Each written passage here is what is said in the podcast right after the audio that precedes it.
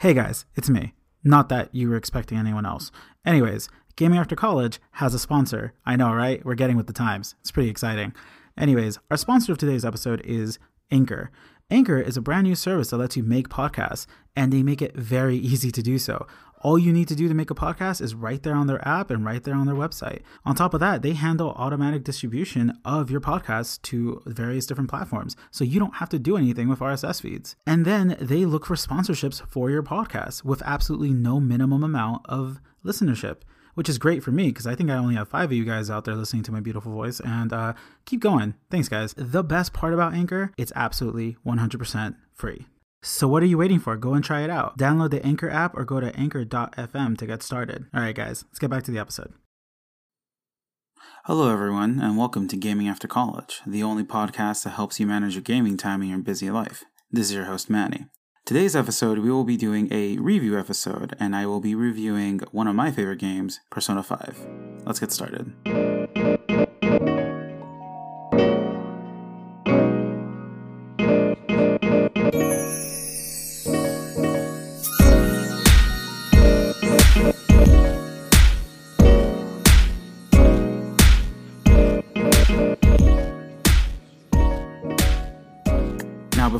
Actually do get started, I will apologize for the lack of episodes. I told everyone that I would be keeping to a two week schedule. I missed that two weeks ago, and I sincerely apologize. Given that this is a podcast for busy people who like to game, who like to play video games, life got in the way, and I sincerely apologize for that. I will try to keep to that two week schedule. I have a list of episodes in mind, and once again, apologies. All right, so let's go on to the review.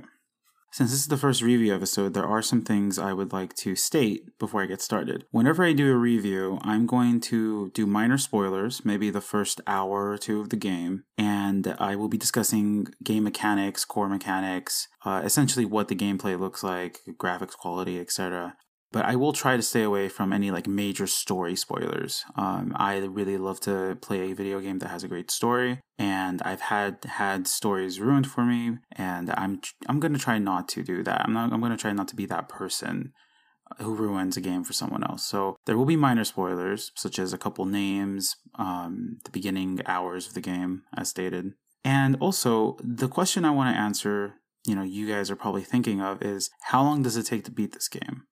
How much time am I going to commit out of my life to beat this game and is it worth it? And at the end, that is a question I'm going to answer using a variety of web resources and my own experience because whenever I do a review of a game, I have played it. So, what type of game is Persona 5? Persona 5 is a Japanese RPG game, role playing game, that is part of the long running Persona series. Those games itself are part of the long running Shin Megami Tensei series. And in Persona 5, you take control over one character, and they usually have the same backstory. So you play as a high school student who, through some way or another, you need to go live across the country. And the country is always Japan. And in Persona 3, I I honestly cannot remember, I'm sorry. In Persona 4, uh, your character lives in Tokyo or a bigger city or a big city and your parents need to go work across across the, the, the world and they don't want to leave you alone. So instead, they send you to live in a fictional little town called Inaba or Inaba uh, with your uncle, and uh, that's where the game takes place. In Persona Five, the unnamed protagonist, who is usually given a name during the following anime adaptation, the unnamed pro- protagonist needs to go live with someone in Tokyo. It takes place in modern day Tokyo, and essentially, through some way or another, you had to be forced to move from wherever you were to Tokyo. And that's where the game starts. But before I get into that, let me talk a little bit about two things that the Persona series are widely known for your typical gameplay and your artistic styles. Now, typical gameplay in Persona games, it is half part Sims, half part hardcore RPG.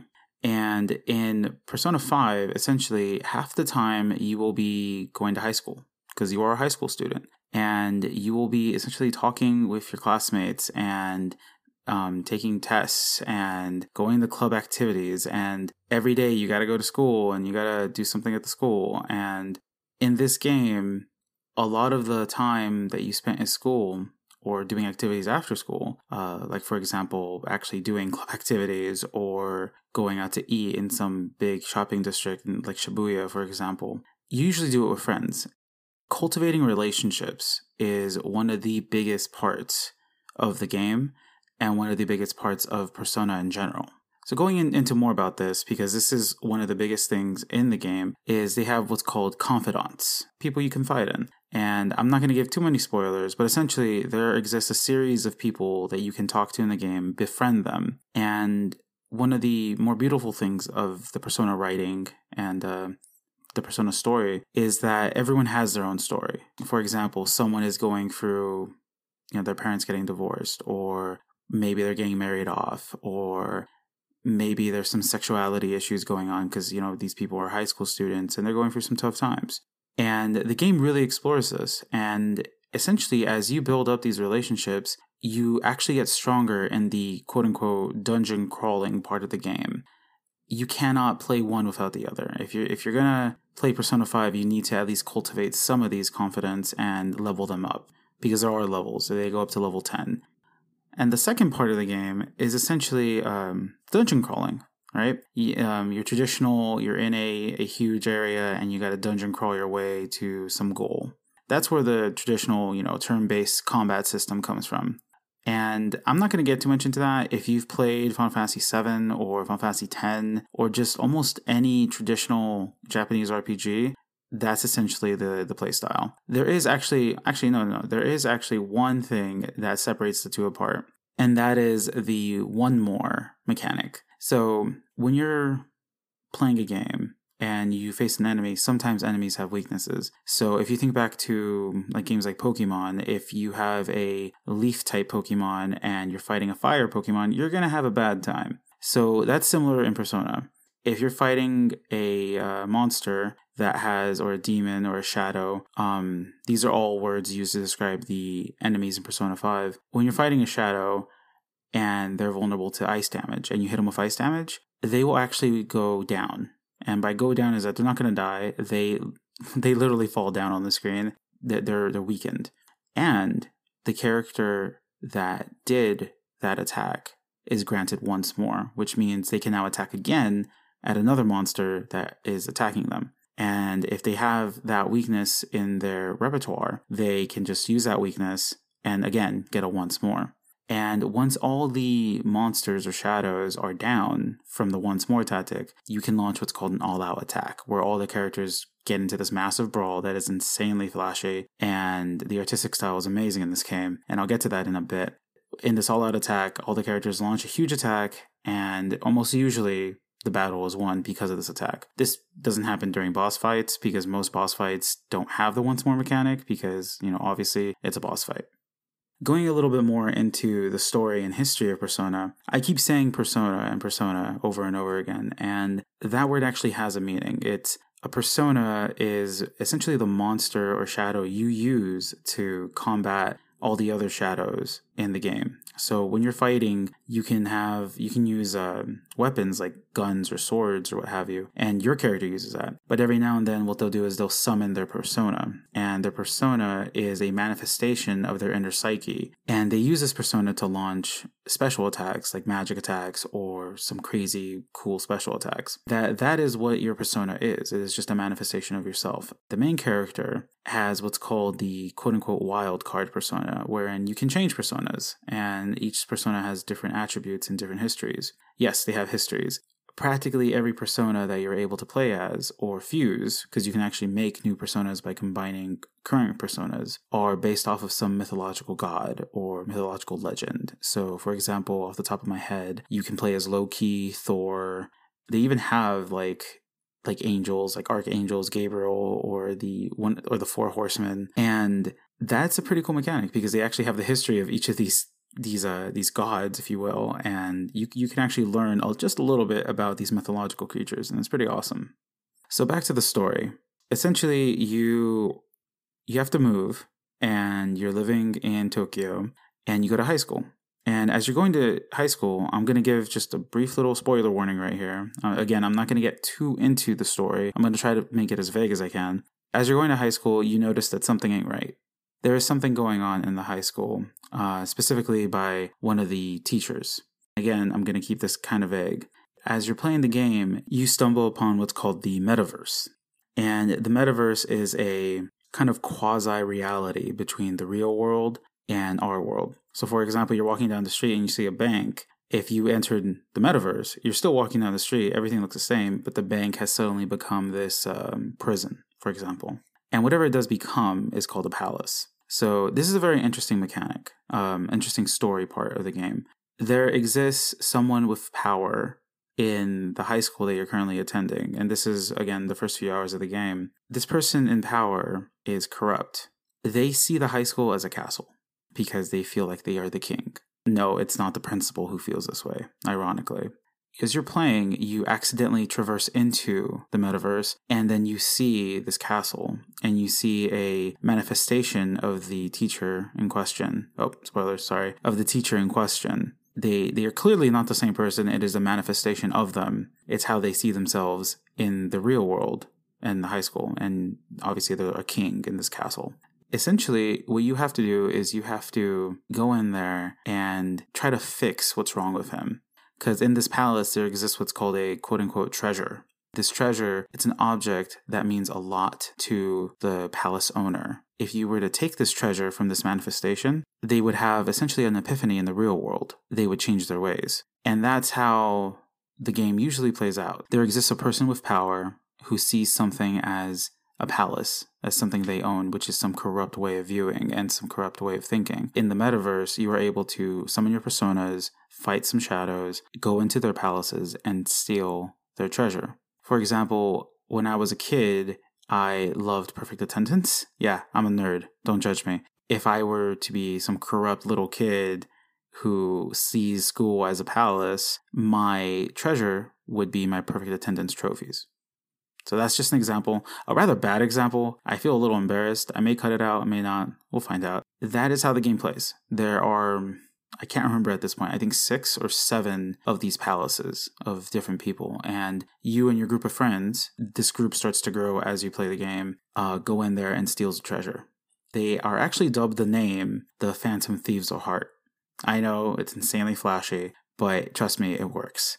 That is the biggest story part of the game I'm going to give because trust me, this story is an amazing one. Um, it rivals Persona 4. And as I as I'm going to go into this, I will say that Persona 4 is my favorite game of all time. I have played it more than two times, and that's saying something because Persona 4 is roughly 102 hours long. And I did play it when it came out uh, back when I was in high school, so about 2008, 2009. And then I played it again when it came out for the Vita, and it was this uh, remastered version with different di- different uh, personas and all this new stuff. I legit bought a, be- uh, bought a Vita just for Persona 4. That's how much I love Persona 4 and the Persona franchise. And my PS Vita just sits there collecting dust until I want to play Persona 4. It might as well be called Persona the console, but I digress. The last thing I want to talk about is, and I, can keep talking about this game, but I'm, you know what, I'm I don't want to give too much of the story away, and it kind of makes me want to play the game right now. But one thing I do want to talk about is the artistic styles and the sound of Persona 5. One of the biggest things that the Persona series is known for is their artistic styles. It's an insanely flashy game. So if I'm telling you that your characters are called the Phantom Thieves of Heart, that makes you think of a heist movie. And they really lean into that. Lean into that insanely and it is absolutely fantastic. If you have the time, I would recommend just looking up screenshots of the menus, for example, because the menus alone are enough to tell you how flashy this game is. It's in your face flashy, the colors are heavy on the reds and the blacks. It is absolutely amazing. And as for the soundtracks, so Persona 4 had an amazing soundtrack, and if you had pre ordered the game for Persona 4, they actually gave you the soundtrack with the game. In Persona 5, they didn't do that. You had to get the platinum VIP edition of of the release to get like to get that and honestly it's worth it. I don't know if they still make those anymore. I think you could just find the the soundtrack on Spotify or Apple Music or whatever. But the music that they have is uh, half English, half Japanese, and it's um, really melancholic. Melon. Oh my god, I'm gonna mess this up. It's very somber and it can be very somber at points and then during the fights it gets it gets really upbeat and heavy on like the violins and trust me I'm, I'm having it in my head right now it is amazing and it adds that plus the artistic styles of the menus and the graphics really make it an experience. Oh, and before I forget, I should state that you do not need to have played any of the Persona games or any of the Shin Megami Tensei games to play Persona 5. Each Persona video game is separate from the other. They all have their separate stories. In some instances, actually, no, actually, no, I apologize. They are set in the same universe. Um, there are callbacks to other Persona games while you play Persona. In Persona 4, there are callbacks to Persona 3. In Persona 5, there are callbacks to Persona 4. But you do not need to play any of the games. And every game is different. So, for example, I was talking heavily about the palace mechanic and the palace story part, and how you have to steal this thing that is uh, is within the palace owner's heart. You don't do that in Persona 4 in Persona 4, and I'm again minor spoilers for Persona 4. In Persona 4, it's it's a lot more deeper than that. Um, in my opinion, anyway. For example, in Persona 4, you th- there is that split between high school and the shadow world or whatever, and the dungeon crawler. In Persona 4, people start being murdered or kidnapped. They get kidnapped and then they get murdered. And it's a whole mystery game. You have to solve the mystery who is doing this and why, which is clearly not in Persona 5. While you're playing the game, you realize that when people are thrown into what's called the Midnight Channel, similar to the metaverse, um, they get a special area designed for them. It's not really a palace, it's just like, hey, this is the dungeon that was created when this person was thrown into the Midnight Channel. As you're playing the game, there exists another version of themselves in the Midnight Channel, similar to the metaverse. But here's the here's the distinction. For example, there is a character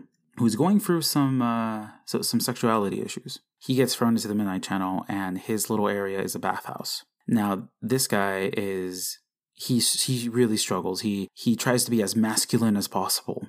And in the bathhouse, everyone is in a towel, and uh, obviously not wearing a shirt, and they're all guys. And this character was thrown in there, and when you get to the final end of this dungeon, he is interacting with the shadow version of himself. The shadow version of himself keeps saying that you know he likes boys, or he um he feels like he isn't a man. As the original version of this person is arguing, they will deny the existence of the shadow. That you know this isn't me, this isn't me, you're not me, and that causes the shadow to become a huge boss that you fight at the end of that, the character in question has to accept that there exists some of these thoughts in their head, and by denying it, they are denying themselves to be whole.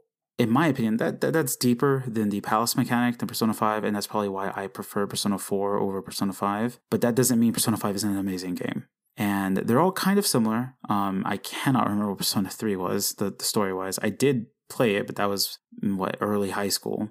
If you're looking for a an amazing, flashy, musical type of game that has Japanese RPG elements and Sims elements, this is up your alley. And I strongly recommend you buy it. However, before I continue, how long does it take to beat? Because this podcast is centered around you have very limited time to game. And if I'm going to get invested in this game that, you know, Persona 4 took 100 and something hours to, to beat, Persona 5 is going to be roughly up there, right? So I went on to howlongtobeat.com. And howlongtobeat.com, you just put in whatever game you're thinking of, and it'll tell you how long it takes to beat it. These are user generated metrics, and they usually have different uh, caveats. Like the main story takes X amount of hours. The completionist version of the story, where you got to do absolutely everything in the game, takes X amount of hours. So I try to I try to be a completionist whenever I play, but I can I cannot do that in a Persona game. So according to howlongtobeat.com, the main story takes 95 hours to beat. This does include t- cutscenes. And the completionist, the completionist version, if you want to beat the game completionist way, it's going to take you 163 hours. And this does include playing a new game plus because there is no way the game is designed that you cannot do absolutely everything in one playthrough. You may not like that, but it actually makes it interesting to see how where you end up at the end of the game. As for me, I managed to complete Persona 5 in 97 hours how did I play this? So I bought this game when it came out last April in 2017, and I'm not gonna lie, I do have vacation hours on my job, and I straight up took two days off. Right. Um, my birthday was next week, and I took two days off, and I literally just sat down and game. But then you know I got to go back to work, and essentially it took me from April to August to finish the game. And I basically played on the weekends in two, three hour chunks during the week, if there was a holiday like Memorial Day or July 4th, I'd squeeze in a few hours here and there. So it's definitely a game that you don't want it to be your only game. In the last episode, I was discussing pickup games, and pickup games are just quick games you pick up, right? So, what I like to do, and this is what I've been doing since I started the workforce and graduated from college, is I have one game that I play that's going to be my long game. Like, this is my buddy game. This is the game I'm going to come back to for months like Assassin's Creed, for example. That I, that's what I've told you that I've been playing since April. And as I'm playing that game, I also have my quick game. Games that you know the, the story there is no story or the story doesn't really matter. And now that game is Fortnite. It used to be Overwatch, and I have played Overwatch recently, but I've been playing more Fortnite because everyone in you know everyone and their mothers is playing Fortnite right now, and I have a lot of friends that play it, and it's great to play with friends. Essentially, I have two games I'm always juggling. I have on the console anyway, um, or my main gaming device, and that is the quick pickup game, the quick pickup game, and a long story game. So if you're interested in getting Persona 4, Persona 5, if you're interested in getting Persona 5, I strongly recommend getting into one of the pickup games because if you're only going to be playing a really intense story driven type of game, you're not going to have fun during the week. Trust me. If you only have 30 minutes, that may be enough, but it's not really impactful. I think if you're going to play Persona 5 over the course of a few months, like I did, you're going to have to play it in at least one hour segments. So if that's something that you think you could do, I totally recommend it. Persona 5 is exploding right now, and even though it came out um, 13 months ago. The anime just dropped in Japan. You can watch it on Hulu, and it, it provides a very condensed version of the story. It's not going to be 96 hours long. I watched the first episode, and I thought it was pretty well done. And the anime style is amazing. And they just announced a couple spin off games that um, don't really do anything with the story. They're just fun little games, and one of them is, in fact, a dancing game. I know it's weird, but like I said, the soundtrack is amazing, and the game itself is insanely flashy. And I just checked online. You can still pick pick up Persona 5 for less than $60. And I, I would say that's a steal. If you're a huge fan of the series, you're obviously going to buy it the week it comes out. But if you've never heard of it and you just kind of want to get into it, wait for a sale. And right now it's 44 on Amazon, brand new with Prime shipping. I'm almost sure that it will be on sale later on this year because it's over a year old now. That's great. That's great for someone who's never played it before because you can just pick it up cheap. So that concludes the review portion of this episode. Persona 5 is an amazing, artistic, flashy simulation dungeon crawling RPG that is amazing. And if you have any questions or any sort of thoughts or you don't agree with me, again, you can always email me at gamingaftercollege at gmail.com. Now, this isn't the end of the episode. Um, I am talking like it is, and I apologize. We're moving on to the news segment. So, uh, this week in news, I will start with the personal news first. I just want to get this out of the way. I have finally, after two months, finished Assassin's Creed Origins. I started playing it in April around my birthday, so I did take some time off, and I took about 34 hours of my life to beat it. It was a pretty great game. If you are an Assassin's Creed fan, I totally recommend playing this game. It takes place before the first Assassin's Creed game, Story wise, it leads to the creation of the assassins, i.e., Origins, and the gameplay is much different than the previous games. So I totally recommend it. Now, moving on to actual news, this week has the has seen the release of Pokemon Let's Go. Now, not the game. This is just a news release that hey, this is happening. Pokemon Let's Go Pikachu and Pokemon Let's Go Eevee. It is is the first Pokemon traditional RPG game to come out for the Switch and it is modeled after Pokemon Yellow, which came out in the late 90s, and for the Game Boy Color. And this game looks pretty awesome.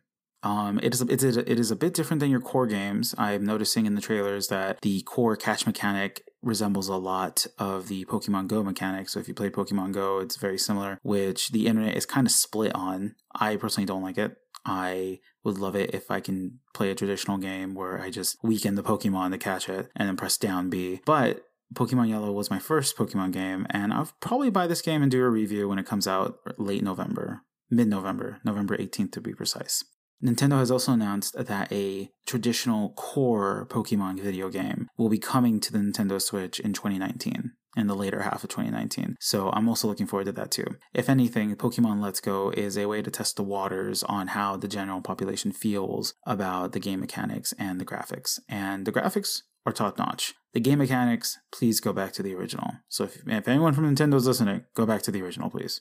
Well, that's my opinion. Uh, E3 is also coming up this month, and they are indeed selling uh, public tickets for the public. Uh, I tried to get into this last year, and the waiting queue online was horrendous. And I was in the office, and my internet was about to be cut because they were upgrading the internet that that day. And I was, I think I was like 900th in line, and it, it just was not going to work. And uh, I just couldn't go. However, for those of you who are going to go, please know that feel safer that they are incorporating bag checks and um, people checks essentially at the gates. So they are they are going to do security checks. Last year, people were able to just walk in and out as long as they had a badge, and a lot of people were a little uh, concerned about that. Uh, so I think that's it, guys. I did my news. I did the Persona 5 review, which I hope you all enjoyed. Next week, I'm sorry, the next episode will be in two weeks' time, I hope. Again, I do apologize for not uh, keeping up to the schedule that I set up for me. The next episode will all be about E3. So the next episode is definitely just going to be a news episode. E3 is June 11th, and June 12th. Um, at, at least it's during that week, and I will unfortunately be on travel that week. But trust me, I will be watching everything from the East Coast, which is where I will be going. All right, everyone. Thank you for joining me for the first full length review episode of Gaming After College. And again, if you have any thoughts or you just want to complain to me about the frequency of these episodes, and I will try to fix that, you can always email me at gamingaftercollege at gmail.com. This all gets forwarded into my personal email account, and I check it every day. And if you have any episode ideas or any or my thoughts on anything, just shoot me an email. I will be back in two weeks with your awesome E3 coverage, which won't be live, unfortunately. So you guys are probably going to hear me repeat a lot of stuff, but hey, it'll be my take on it, and I hope you enjoy it. Until then, this is Manny signing off.